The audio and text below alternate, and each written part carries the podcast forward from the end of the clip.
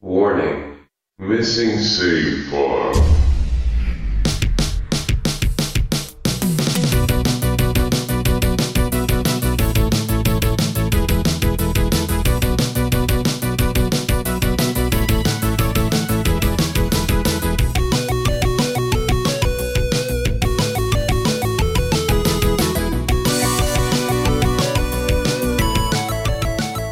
Hey, it's Bernsey, And I'm Paul. And this is the Missing Save File, a video game podcast where we talk about the games we somehow missed the first time around. And this week we're talking about Psychonauts. And I've got a lot of things to talk about related to Psychonauts. I think I do too. Let's get into it.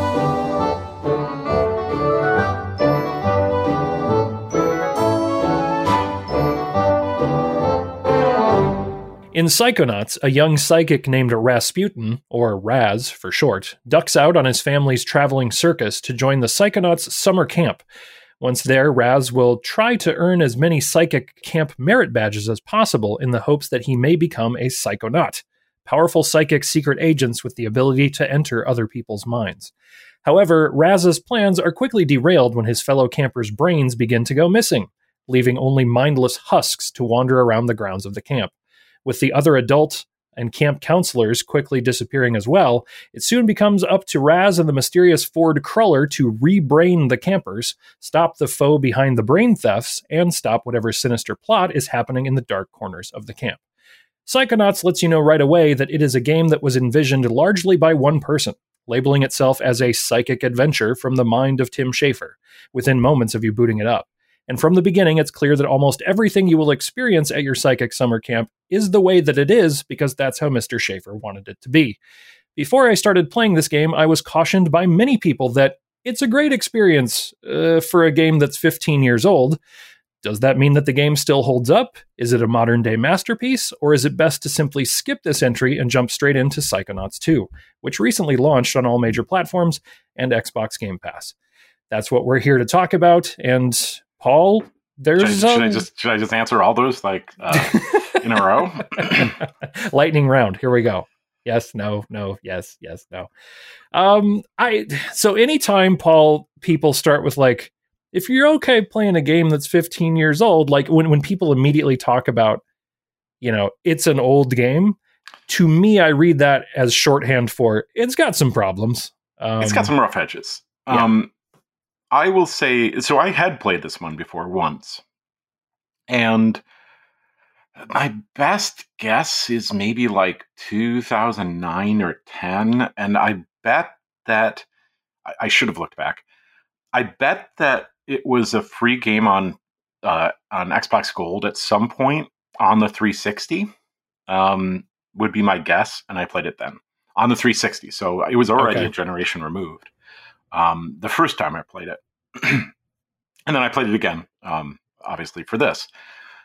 And yeah, it it it there's such a feel to games from the original Xbox, that, and this has it, right? and that Mhm, feel mhm. is so hard to define, mhm. but like it has it. Right.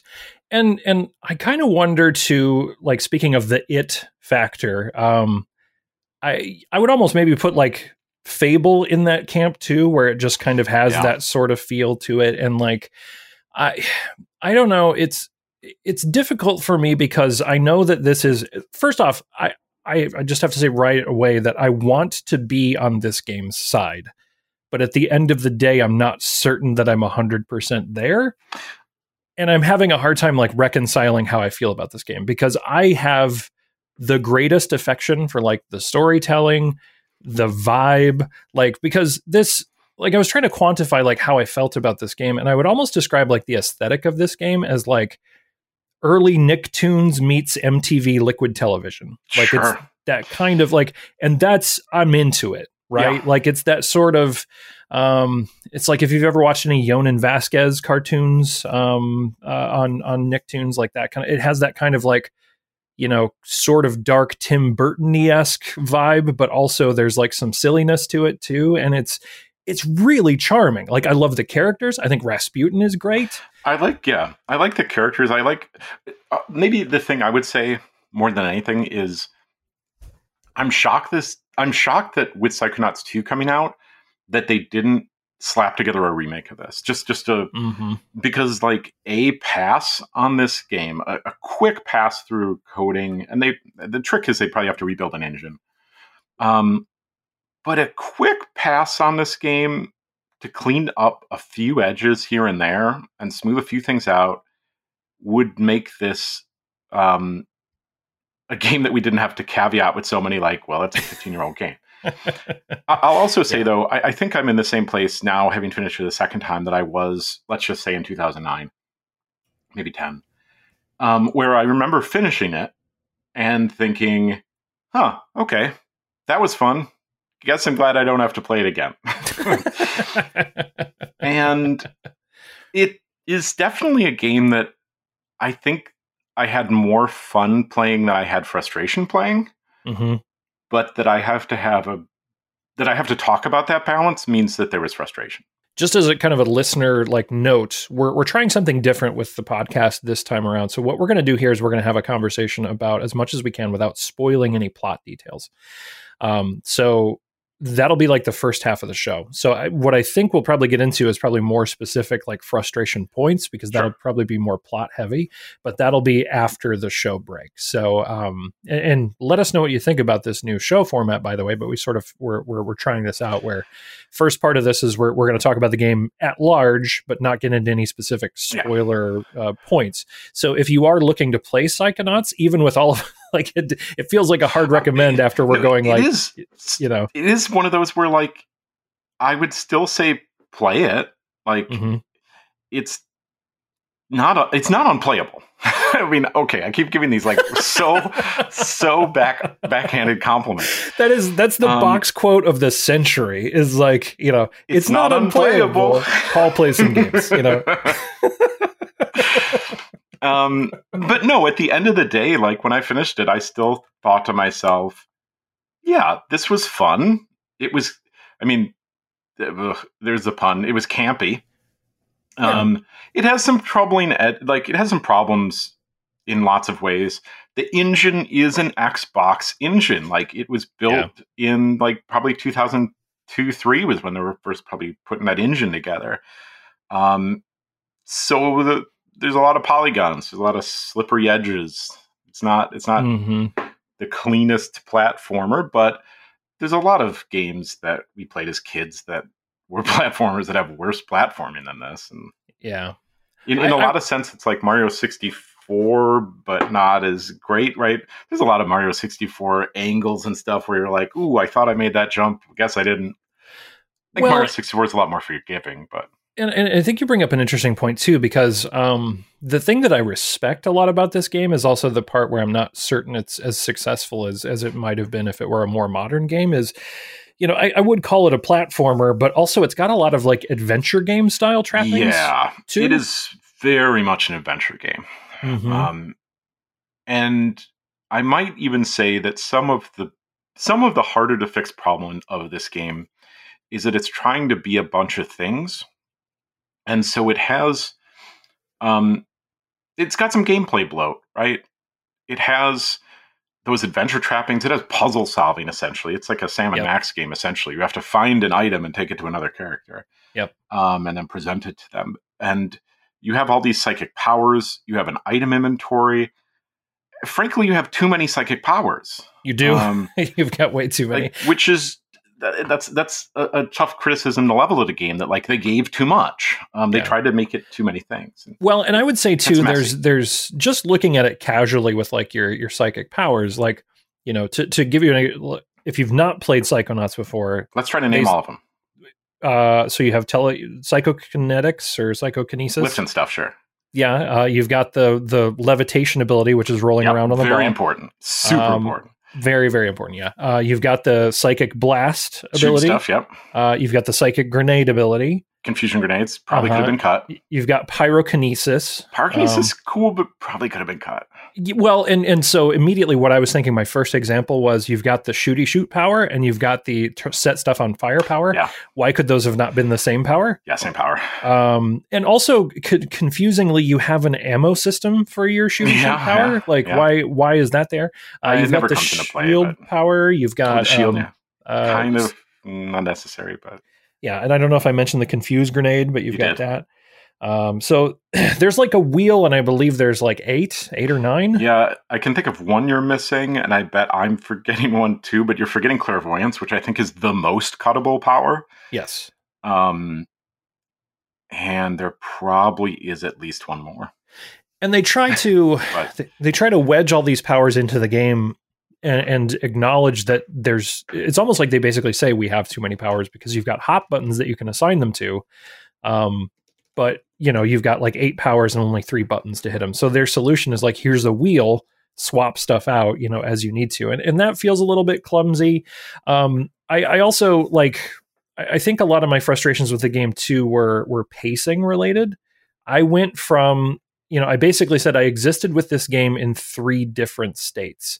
Uh, it was either tedium, delight, or frustration, and and sure, you know that's that's basically where it was. There were long stretches where I was like, "This is kind of dull," and then there were points of the game where I'm like, "Oh, I love this. This is really nice. Like the the story's really cool. Yeah. Like the level sort of reinforces what's going on." And then there were points where you just sort of hit a wall, and it's just incredibly frustrating. There were there were two points in particular where um, I did set the game down and walk away from it for a while because I was just you know. I think there are upset. at least two points. It'll be interesting to hear if they're the same, but that I I was just like, nope, I'm googling it. Like I, I don't know. I don't even care. I don't care. It's like I beat it once a decade ago. I don't care. I'm gonna Google it. but I Um, I do like I, like I think the reason that I I can you know most games that I felt this way with I probably would just dismiss and be like eh that's a relic from another era and best to skip but like the story is so good the characters are so good um that that it's worth experiencing and and I kind of stumbled upon this too that I I actually I don't know how many Tim Schafer games you've played Paul You'd have to Um, name some for me to know if I have. I mean, I So- guess I know Broken Age. Um, Yep. Is Massive Chalice a Tim Schafer? Mm, it might be uh, the one. The one that I played quite a bit of uh, when it came out was Brutal Legend. Um, oh, I never played Brutal, Brutal Legend, but um, yeah, I know of it. so I feel about Brutal Legend the same way that I feel about this game, which is I'm really glad I had the experience. I actually re- have super fond memories of it. I'm not certain I needed to play it as a video game, and I'm not certain I wouldn't have enjoyed it more as a TV show. Sure. Um, Um, and, and I feel like that's my biggest criticism of Tim Schafer games and why I'm probably the most interested in Psychonauts 2. Because if they can make the gameplay loop as compelling as the story beats, I I feel like they could really be onto something. Like you could have a really good game. But I always feel like Tim Schafer games fall short in the gameplay department and they knock it out of the park in the in the narrative department. Yeah, it feels like a you know a George Lucas episode one sort of problem where if if you do have one person in charge of so much with without anybody, I mean, I'm sure there were people reining him in, Right. But um, not as much as if if this was say uh you know EA making this or something, um, where that that responsibility is dispersed across dozens of people, if not, I mean, many more than that, but dozens maybe doing the the story and gameplay beats. Um, and so it's hard to get outside of your own creations, right? It's hard to look at something you made objectively, and, and especially it's hard to edit something that you have done. Um, and I think maybe my number one complaint would probably be that this just needs some editing. This this just needs a few things cut from it to focus and make the other parts tighter. Because I think what you just said that that what tedium, frustration, and um and Delight. elation? delight. Mhm. Um, I think that that's a, a very very good read on this game. um, I, that's well said because there's plenty of those parts that just need to be tightened up and the checkpoint system and save system i think a remake even if it just fixed that would almost be worth it Yeah. like yeah. because there's just some of it kind of feels like a game that you're just expected to sit down and play nonstop through Yeah, kind of.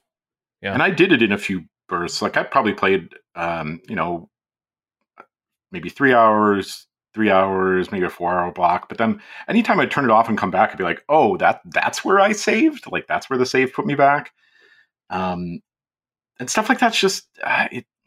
Again, 20 years ago on original Xbox, I'd be like, oh, yeah, you know, whatever. that's how games are. And now today it's like, that's not how I'm glad are. I don't have to type in a 16 digit code to get my game back. well, and, and, you know, I want to bring up your, your point about, you know, maybe somebody serving as an editor for Tim Schafer. And, and that's a good point. Although I find it really fascinating that we're playing this game, which is a game w- which feels like it's very much under the influence of an auteur after playing a game that was also very much under the influence of an auteur. And I feel like Nier Automata didn't have any of those problems that this game does, like in terms of narrative and gameplay divide, where where I, I, I feel like the reason that I love Nier so much was because the gameplay was as good or better than the story and vice versa and they intertwined so well and reinforced each other so well and and to me psychonauts feels like a middle tier level quality game bolted onto an amazing story like like that there's just that, that the quality of the storytelling and the story crafting is so great and that the gameplay portions are just don't cohere nearly as well I think. I think part of that is that the games themselves are very different that it is it has been for, for much longer easier to make well, for one, uh, top-down twin-stick shooter, which is a lot of what Nier is. Not a lot; it's a part. Um, but also just a, a, combat game. It's a Dynasty Warrior, essentially. When you really, really boil it down, uh, yeah. it's a Dynasty Warrior. And those sorts of games have been easy enough to make in Engine for a long time. Mm-hmm. And this is a 3D platformer for for whatever else it is. This is a 3D platformer with a whole bunch of like move tech. And like what is what is the best 3D platformer you've ever played? Like I'm struggling to think of any because they're a lot harder to make. Yeah. Like Are, I mean Mario arguably, Galaxy? Yeah, probably. I mean, I would actually say Mario Odyssey might Okay. be better than Galaxy. Um but only just because it's it's just a little bit more tight. Yeah, I'd, I'd accept that, but like, so we've named two instances of the same franchise, Right? Yeah. A Mario Um, game. hmm and so there just aren't as many people pushing to make that space better. And certainly, 15 years ago, like this was a hard, it's a hard game to make. Even today, I guess is what I'd say. Yeah. So I'm interested to see what Psychonauts 2 is like. yeah But Yep. this is a hard genre to make, and so a lot of the trappings I think are because of that. Yeah, and your point of this game being a lot, I mean, there's there's I feel like that's true even with the narrative. Like the narrative covers a lot of ground. We we won't spoil any of it right here, but like, you know, where you start versus where you wind up and and you know, the the essentially the worlds in the game um are essentially the minds of different people. Yeah. Through and, and we won't get into more details of of that. I mean, and I don't think it's too much of a spoiler spoiler to even say that, but like so you have the entirety of the campground that they have modeled. You have this interweaving like train system that connects the portions uh, of of the camp together, and then within that you have all the worlds that are basically like the actual worlds that you play in, which again are, are minds of different people, and all those are wildly different by Yeah. design because of of the way that they are. So, you know, this game in terms of like scope and ambition, I think it's hard to find a game that had as much ambition, you know, back when it was made, or even now, honestly, um, with, with what it's doing, because it, it's, you know, the stuff that you go from in this game from just basically, you know, a campground, you know, type of, you know, bunkhouse sort of feel, then there's a lake, and then there's all this other stuff to, you know, the last level, I'll just say meat Huh. circus, uh, and you can figure out what that means uh, if if you play it. Um, you know, to to have that in the scope of just one single game is pretty incredible and pretty amazing. And I was looking even through the character list, and so there's there's like several main characters in the game. Um, who you know, Raz is one, Ford Cruller is another one. Then you've got the three main, uh, you know, adult counselors who are also psychonauts. You've got Coach Oleander, uh, Milla Vodello, uh, and then you've got Sasha Nein. And then I looked it up for for actual campers, like your cohorts. There are 21 Yeah. campers. Um, because part of the game, as as you know, their brains begin to disappear. Part of the game mechanics is actually you finding their brains and helping rebrain them. And I remember I kept finding brains, and I'm like, this has got to be the last one. This has got to Mm. be the last one. And then there's just there's more in there. There's a screen that tells you how many you need. Yes, yeah. Well, and so and I, I probably just breezed past that, but I'm just like, I've got to be getting close, right? And every time I went back, I'm like, I don't even think I'm halfway done yet. Like, there's just so to fully realize all of those characters, and and none of those characters are really a retread either. They feel like they have their own identity, even as as like little bit of you know kind of screen time that they get. So it's just incredible the amount of work they were able to put into this one game with having all of those characters be voice acted in some way um, to have them have their unique designs and and their own personalities and um, and there's some really really great like other characters that I'm not even mentioning because you know to do so would be maybe a little bit spoiler heavy but like um that that's why I kind of kept coming back to this game. It was sort of that experience where I would I would hit a block that I maybe got frustrated with.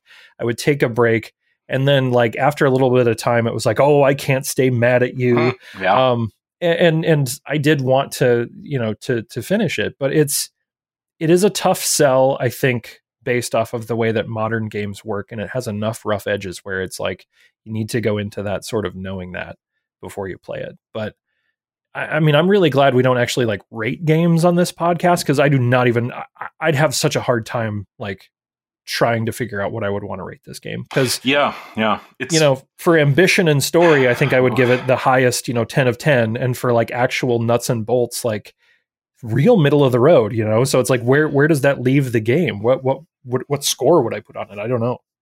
Yeah, it's interesting because I, I think everything that I like about the game, I could st- I could also find something wrong. Like even the story. Um, I will say that. Um, I mean, I can say without spoilers that.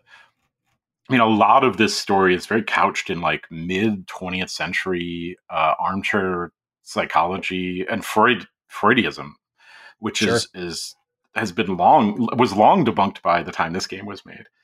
Um, and I get it as a backdrop for this, but like, um, I mean, it's worth pointing out that that like everything Freud said that you think is psychology is wrong. Freud, Freud had Freud had no correct ideas about anything. Um, is is not hyperbole either, right? Um, right.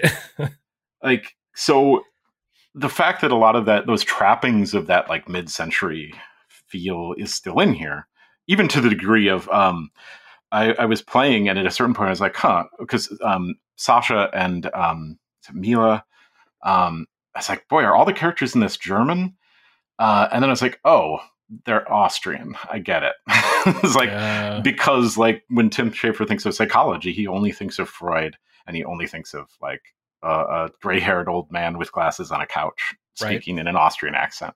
Yep. It's like those sort of trappings in in there are, are just so indicative of like the mindset of where this came from. That said, if you put those aside, I still love the story. Like it's a fun story.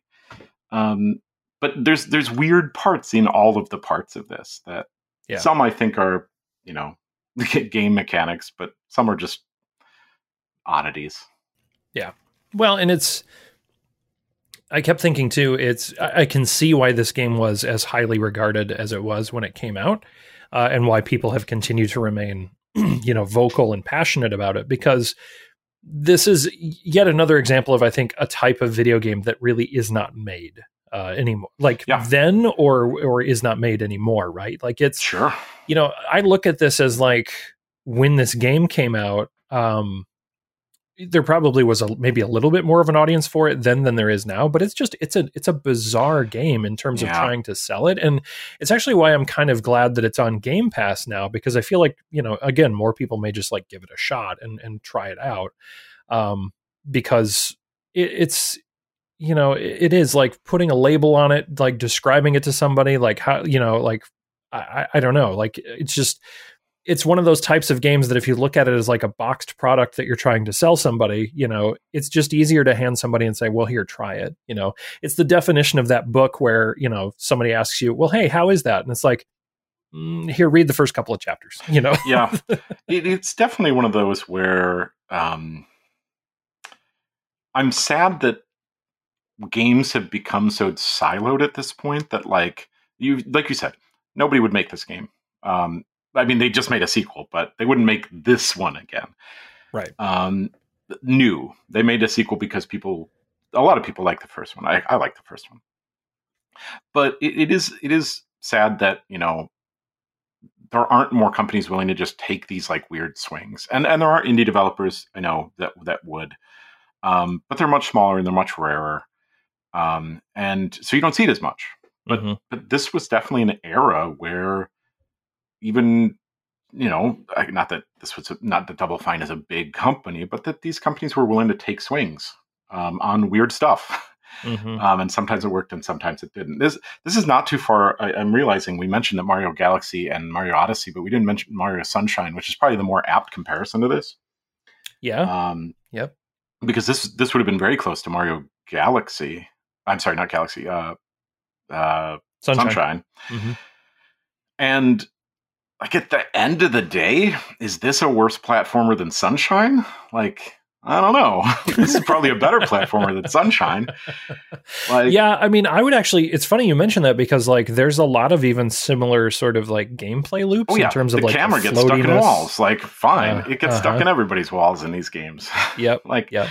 um yeah it's it's definitely that era and i think a lot of the problems with sunshine it, this one's shorter. I Mhm. think that that does a lot more for it. I think sunshine a lot of the problem is that you have to do the same just garbage things over and over um and maybe the fact that you have all these psychic powers makes it better because all you have is your water cannon and sunshine and it never works Yeah. at least some of these psychic powers work so Some some of them work when you want them to. some of them work when you want them. Well, and and yeah, I that's a good point. That um, I guess there's never a portion of the game that I feel like. Well, that's not true. There's almost never a portion of the game where it like kind of completely fails. I have a specific example I'll mention when we get to uh when we get to the the spoiler portion of the podcast where Yeah. I feel like it completely breaks down. Um, but for the most part, I feel like the gameplay holds up pretty well, and it's just whether or not it's compelling or not. And there are portions of it where I think they're, you know, it, it, it. I think they were trying to make it more fun than it actually wound up being. And then there are some portions where it's like, hey, this platforming is actually pretty fun. Yeah. Um. So yeah, it's sort of, it's sort of all over the map, and I, I, I don't know. So so going back to like my original intro, does this game still hold up? That's I a- mean, that's a tough. like I said, thing if, if, if it's just a yes, no, like it's not unplayable. So yes, I mean, Is that the? I mean, is that the standard with which you say like, does this game still hold up? Because like to me, if somebody says, does this game still hold up? You know, my criteria is a little bit harsher than it's an executable that you can run and start from beginning to end. I mean, fair, but even looking back at the games we've played, like uh, the Star Wars, uh, what Jedi Outcast, like that one was uh, where I played it. Right, I played it on Switch. Right, like Yeah, don't was, play it on Switch. That was basically unplayable. yeah, don't Um, and I still Switch. enjoyed it, but um, this is more playable than that. It depends on where you put the bar. Yeah. It, you could ask the question: Does this live up to the hype? Um, and I think that's a tricky question too, because while this game has like some hype in some corners of the internet, I think it's still a game that like. As much as some people will, will say no, that's not true. I think this game is not one that is talked about much, and it is not one that many people have played. Um, Yeah. It is a, a, a small game by a, a small developer 15 years ago. Um, and and that said, this develop Double Fine has made a lot of good games, and, and this is this is still a good game. But it's not like it's not a AAA title. It's not something that's ubiquitous in culture. Um, Yeah. So I don't know. I, I would say that as long as you're not as long as you are not exacting in pr- the perfection you demand from games, and you're looking for something fun that is different, then it's worth playing this. Mhm. Uh, if you sit down and say this game must be perfect by every stretch of the imagination, then do not play this game. Yeah, yeah. Um, but if you're willing to tolerate some sharp edges, like you know, it's a little time capsule into what the Xbox was like. To to bring it back to the George Lucas analogy, it's not Star Wars, it's THX eleven thirty eight. Uh, it's wow, got a- no. Oof, oof.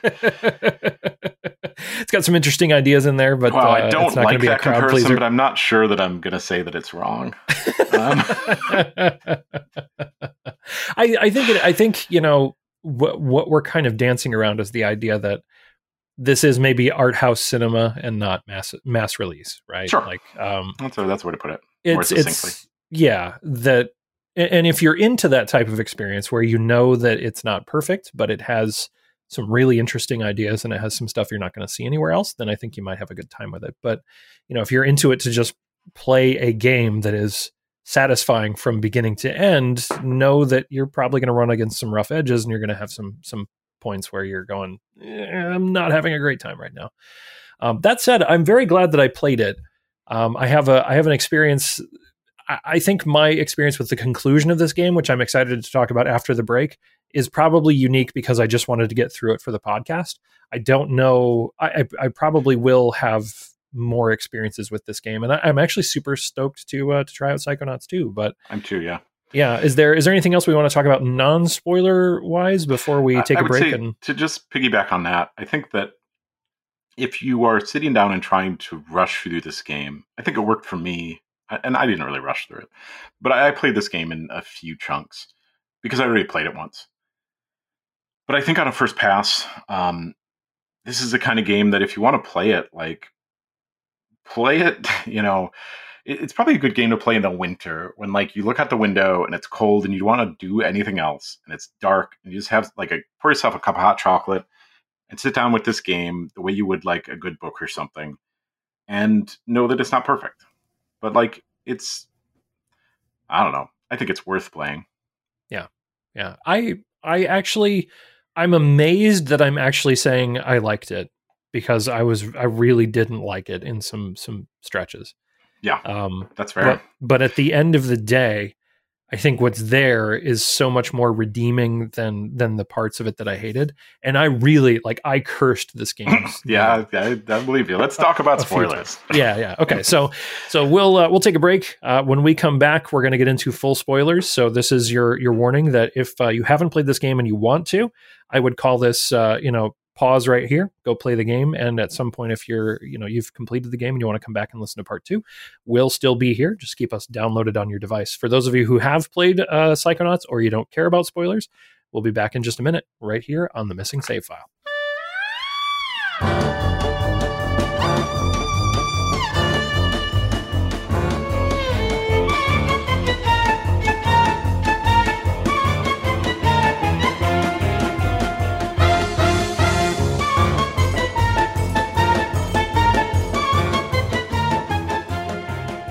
This is the Missing Save File, a video game podcast where we talk about the games we somehow missed. This week we're talking about Psychonauts.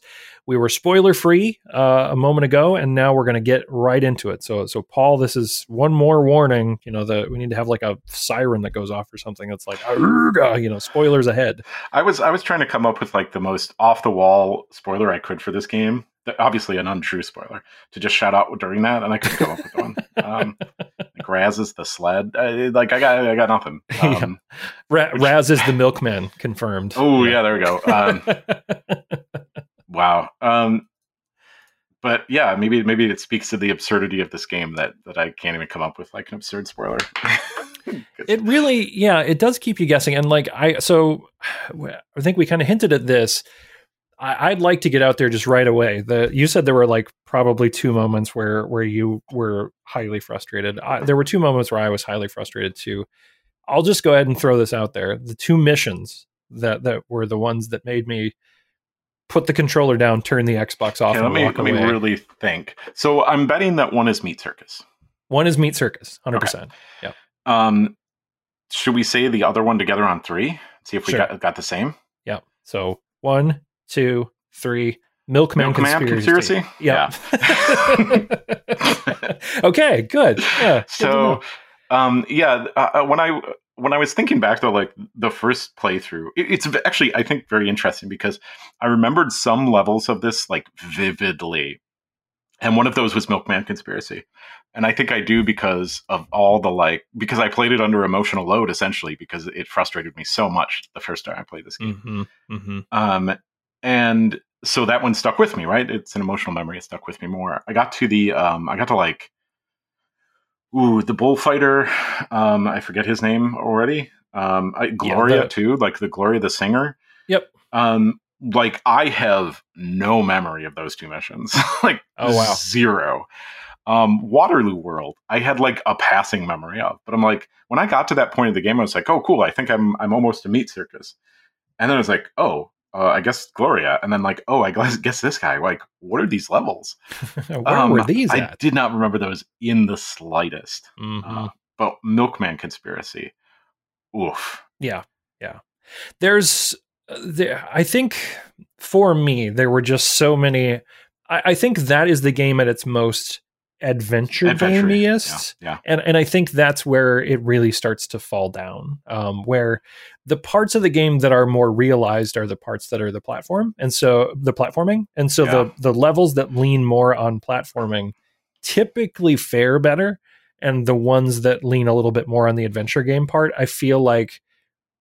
I feel like the game is constantly doing like a really bad job of giving you the tools that you need to succeed. sure.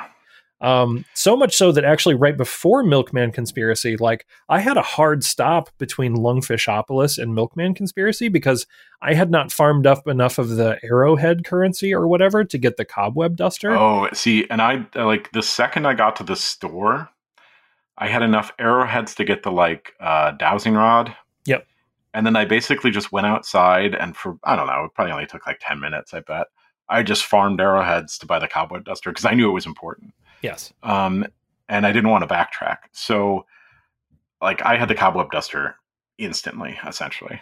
Um, Yeah, the second I then- got to the store. And I, I feel like there's a lot of like basically a lot of this game is like there are weird currency issues. Like there's Yeah, you know there there's there's an upgrade system that involves finding the cards and the psychic cores and that feels unnecessary yeah. and then there's the currency system with the turn the arrowheads Dusters in to turn them into cards. but Then you still need cores. yeah and and Um, like none of that feels interesting on its own and it feels like more stuff that easily just should have been streamlined When you have the the fragments or the figments, whatever they're called, like, Yes. which is your main XP. Mhm. Um, and yeah, it was actually during Milkman that um, like I got to the book depository. I was like, man, what in the world am I supposed to be doing? Because I had the right thing. I think I uh, I- think at that point you need the rifle. So I have that or whatever. And I just keep like walking through that crowd and getting shot. And I think that's where you Mhm. need invincibility the first time, if I remember Mhm. right, or maybe it was something else. But I remember just being like, I I haven't veered off this at all. Like, what am I missing? And it had been that like I hit a level at a certain point, and then you're supposed to go back to Ford to get your new power. Yep. Apropos of nothing. Yep. Right. It, it- there's a handful of these powers that like you don't earn other than gaining XP, and then Ford give them to you.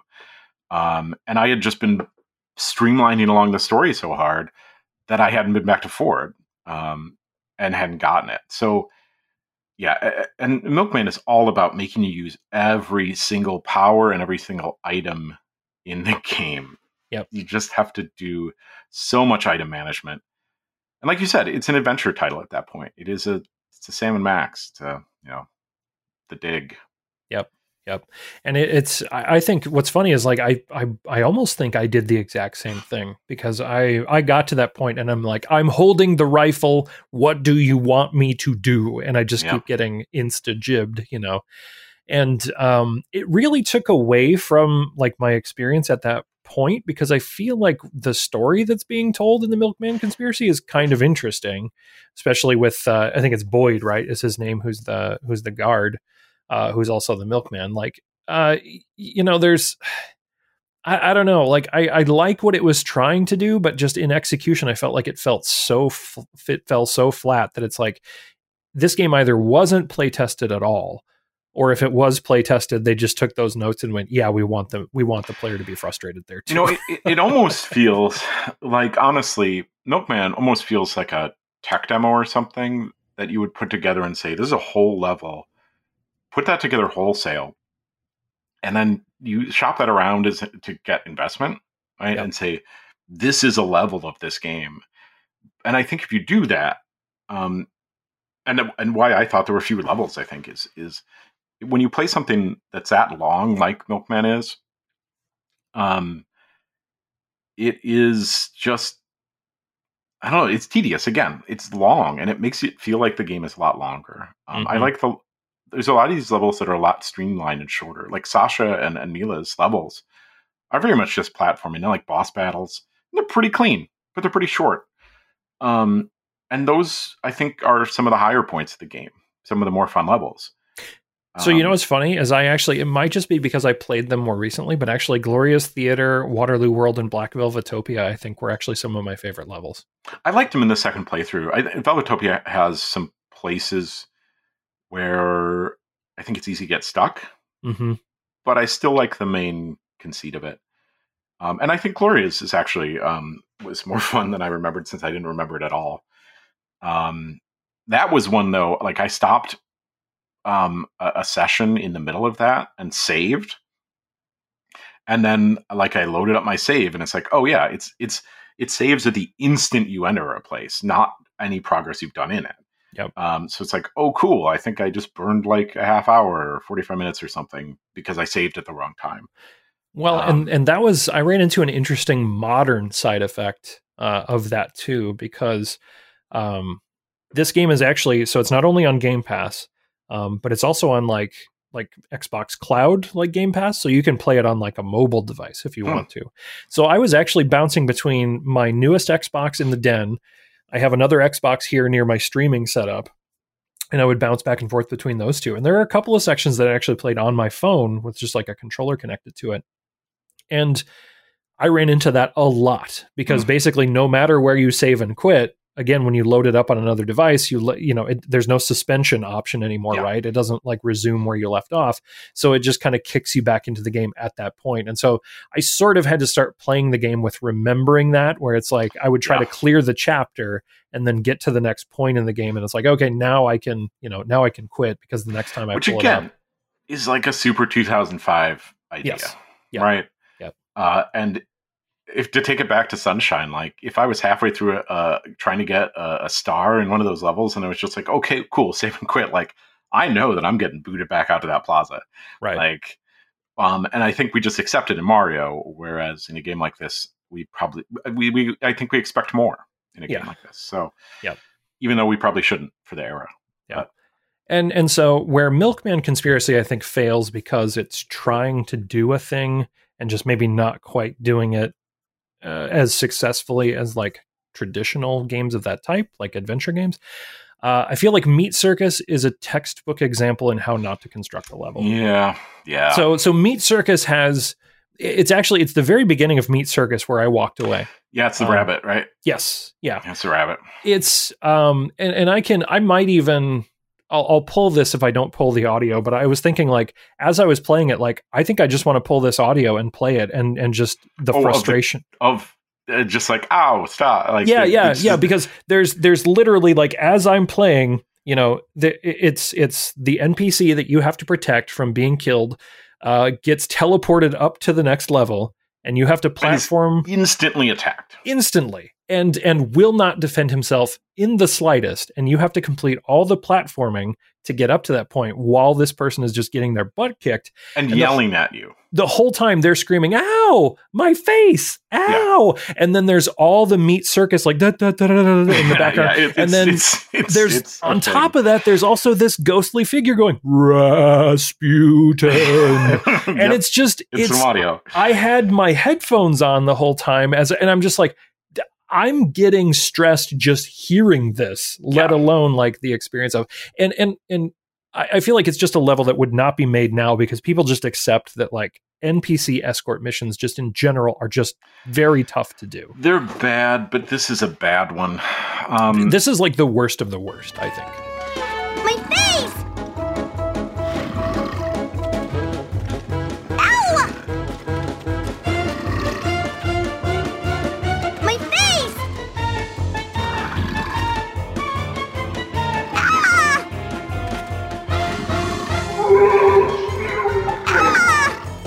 And and part of it is that, like you said, well, or maybe like I said, um, the instant you get to the next like you next checkpoint of one of these, th- your your escort, the person you're escorting, starts getting hit.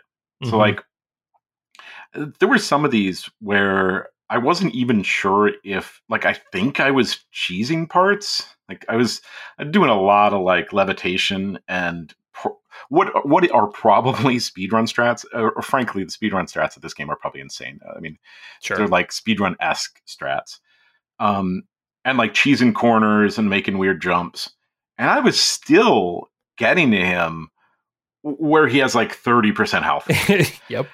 And it's like, man, I don't think I'm even using the intended strats. Like, are Yep. you supposed to get to him with 5% health left? Like, is this a, a speed run section of the game? Yeah. Um, because it essentially is. And yeah, it's it's not a good part. And I remember that part too very much from my first playthrough of being like, I, I knew this was coming. I didn't remember what it was, but I remembered I hated a part of Meat Circus. And and, and then you got there and and you went, was "Oh God." so, so actually, what happened here is, is I can actually say I have not. I got to a point where that happened, and, and I'll tell you exactly. Like this is my story. Like this is this is this has now become a little bit of therapy for me. Thanks for coming along while I while I just get this off my chest. Um, there are three levels, right, to to that portion of Meat. Circus. You start on the floor, then he goes up to the mid level, and then I think he goes up to one more level. I, I had gotten to whatever the last level was. I was on my way to get the last place where you have to to get him reunited with the rabbit, and then I think you're done with it. And um, there are in the later like tiers of of jumping up to to be reunited with the kid and, and help him get reunited with the rabbit. There become these knife throwers mhm. um, who are part of the platforming because you have to like trick them to throw stuff at the board so that you can hang onto the handle of the knife and use it to like swing up or whatever. Um, I was I had replayed it several times because I don't know how you get to that level and not have to replay it several times, just given how tight the timing is and, Sure. and everything the way that goes. And so I was like, I'm gonna make it. I'm gonna make it. I'm finally gonna be out of this damn level. And I got mid jump pelted in the Mhm. face with a knife from one of those knife throwers, and I fell all the way Yep. down to the bottom. And then I'm just hearing da da da da da da. Ow, my face, Rasputin. And I just went beep boop boop, and I turned the Xbox off, and I'm like. If there is any any less than one hour left of this game, I'm just going to watch it on YouTube so I can talk about it. And I did. I watched the rest of Meat Circus on YouTube, and I I I put that game in a corner. It was it was in timeout. Like I may go back and just finish it for the for the personal edification of having finished it, but I was so pissed off. I'm like, I don't think I'm going to be able to play this within a week. Like I'm I'm uh-huh. just like that to yeah, to there's put not much after that. Yeah it's much. it's there's yeah it's a real quick ride after that. There's like there's a little bit of platforming on like a upside down ladder and stuff and then there's like a boss fight and then that's pretty much the end of the game. Um, Mhm. and so i watched it and you know the the ending was fine. It wasn't like amazing but it was fine. It was a decent conclusion. Um, but that i think that is the most frustrated i remember being certainly in years with a video game. That like i was i was pretty frustrated And I'll toss out that something. because I think it was in the so I don't oh, I I'll say I don't think I thought of this in that section. I just I just brute force that section. But in the next section, there's still people throwing knives at you, oh good and at a certain point, you're like trying to jump up a whole bunch of ropes and stuff, uh, and you just keep getting hit. And I'm like, man, what is what does the game want me to do? Uh, and at a certain point, I was just like, okay, let me pause. Like, what does the game want me to do? Um, and I went into the powers menu. I'm like, hmm, I bet they want me to be invisible. oh And I put on invisibility, and then the knife thrower stopped throwing knives at me. I was like, it's just like, I'm, I'm shaking my head, listener. I'm just shaking my head. Like, I wasn't happy that I figured that out, or that I had not figured it out for the earlier section. It probably would have helped there too. Yeah. But it goes back to this like powers bloat. Like, Yep. if I had four powers and one of them was invisibility, I'd probably have it on my like spot of three buttons I could press, and I probably would have just like mashed buttons at some point and accidentally got there. Yep. But that it's one of a whole bunch of things that I use so rarely. Um, it's it is hard to like remember that that was an out. And I bet it would have helped in that first part too. Oh, Uh, sure. If you if you do go back to play it, I bet it would help there. yeah. Now that you Um, mention it, for sure. But it's not. It, it's one of those puzzles that doesn't feel fun to solve. Yeah. Yeah. It's not a puzzle. It's one of those where it's just somebody reminding you, uh, uh, uh, you forgot to. Yeah, and it's like, exactly. Man, Yep. screw you. Like, I'm trying to play a video game. yeah, there's a, there were a few points during the game where like Ford pops out of your ear and says, "Hey, don't forget about this." And it's like, man, I wish there was more of that. Frankly, yeah.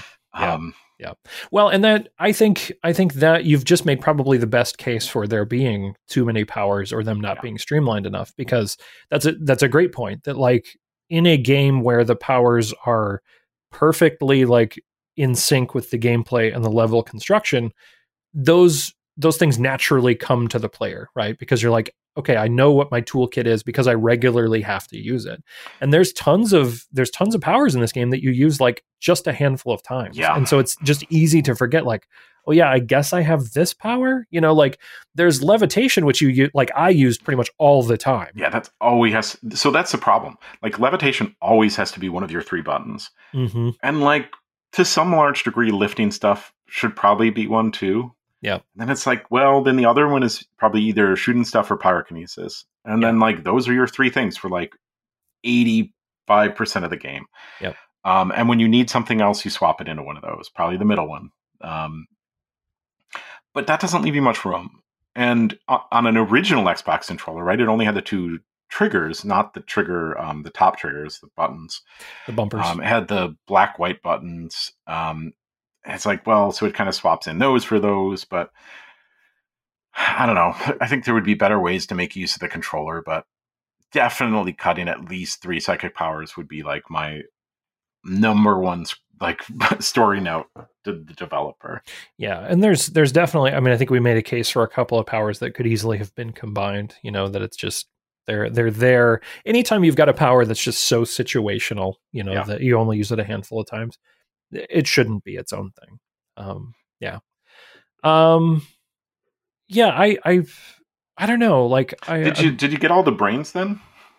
I got all of them but like 4 maybe, I think Okay. um because I, I i when i went through the tower which is the, the the level leading up to meat circus where you climb the tower to go um uh find the the evil dentist who's giving kids the lobotomy um is kind of a funky level. Uh, it's a pretty good platforming level. I those those rats are some of the worst video Oh, game yeah, enemies uh i've ever faced. Because they just they confuse and take like almost half your health. Like it's just they do an insane amount of damage. Um but i yeah I, I i really enjoyed that part of it. And i think in the course of just you know exploring that whole tower i think i found most of the brains on the way up. And then i took a quick shortcut like right you get to the point where you're in his lab at the very top of the asylum at the top of the tower um, and i think i real quick like took a shortcut back to the lab or whatever to like rebrain all the kids um, Yeah, I'll let I'll say um, I didn't see that elevator down, and this was another one of these where like the save system. I was just like, man, am I really doing this? So I got to the top, and I had all but one brain, and I like picked up the three brains that are at the top, or two or three. I think it's three.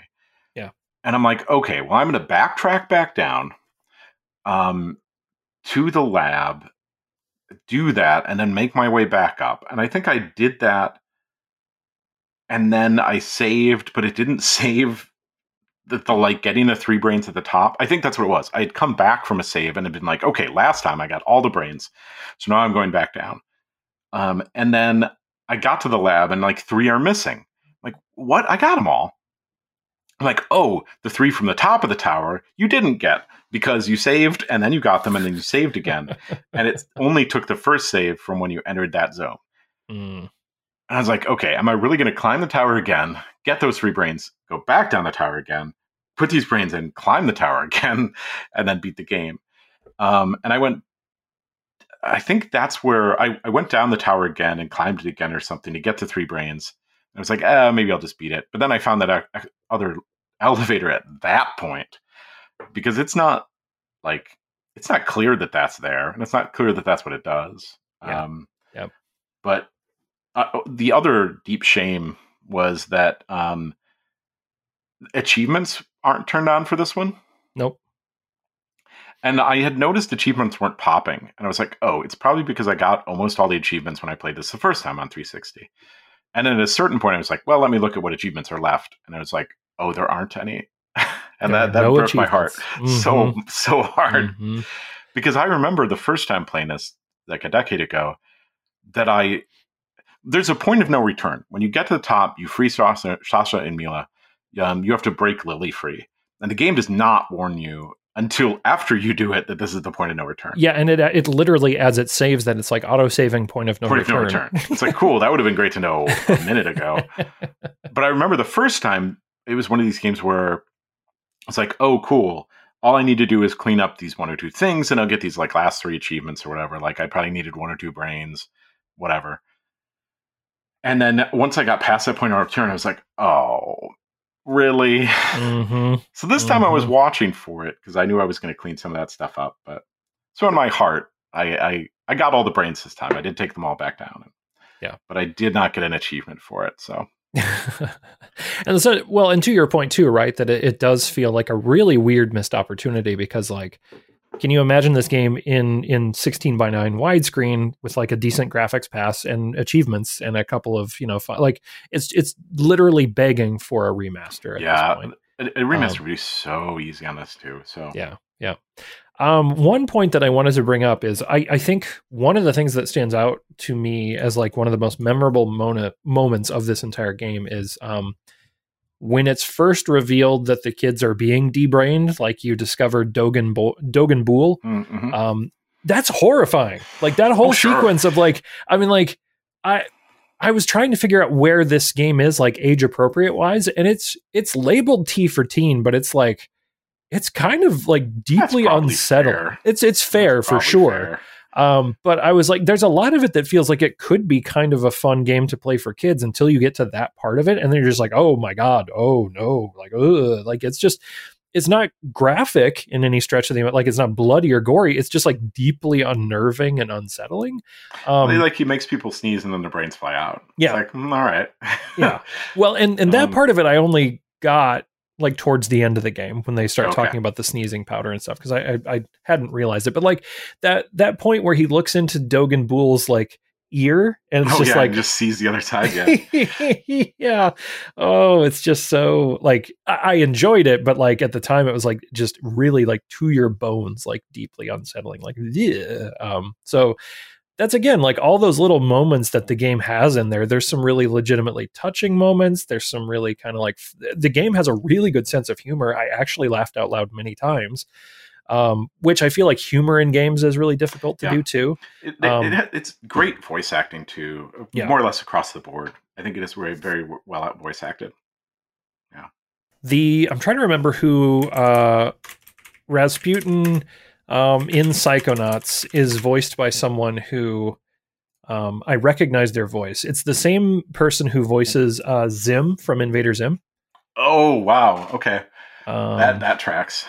yeah, and I, Wow, I'm- I'm- that that okay, that's a good connection to make.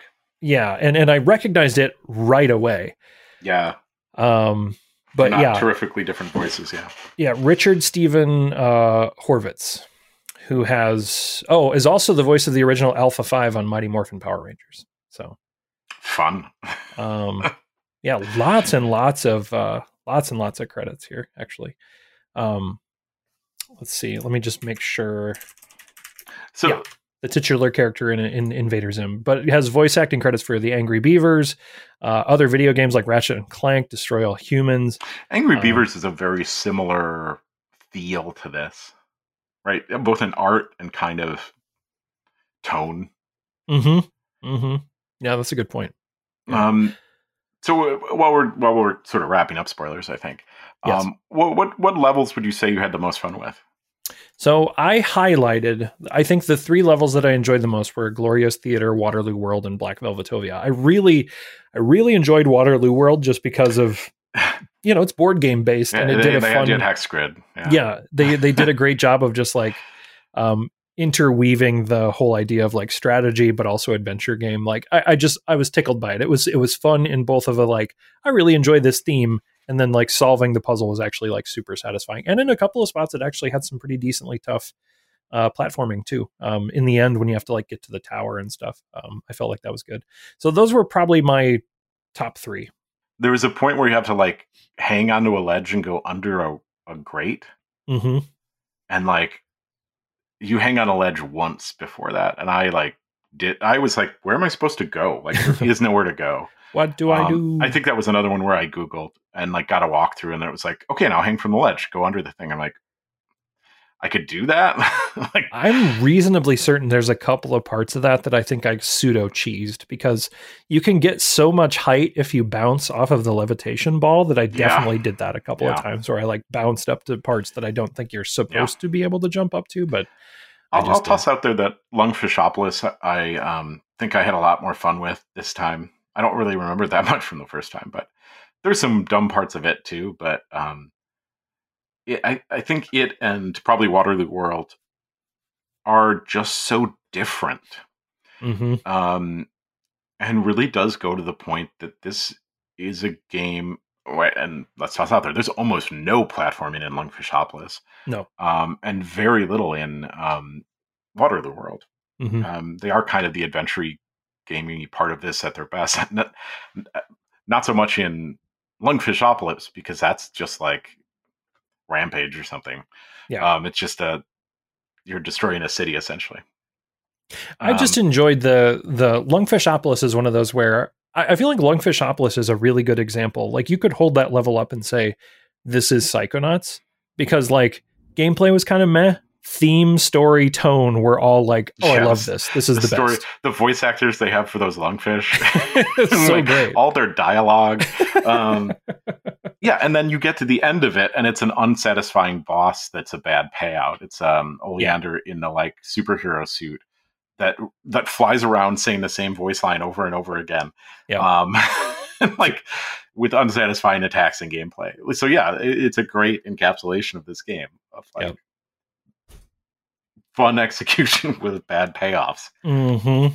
Mm-hmm. Um, Yeah, it's it's really Lungfishopolis is like a microcosm of of the game at large, which is yeah, probably a good place to leave our conversation. I think. I, I mean, I, always feel like games that I'm critical of, I feel like I'm talking more down on than I mean to, and like there's a lot here to like, but man, there's just some stuff that really prevented me from like truly embracing it with like both arms and be like, "Come here, you," and giving it a big hug.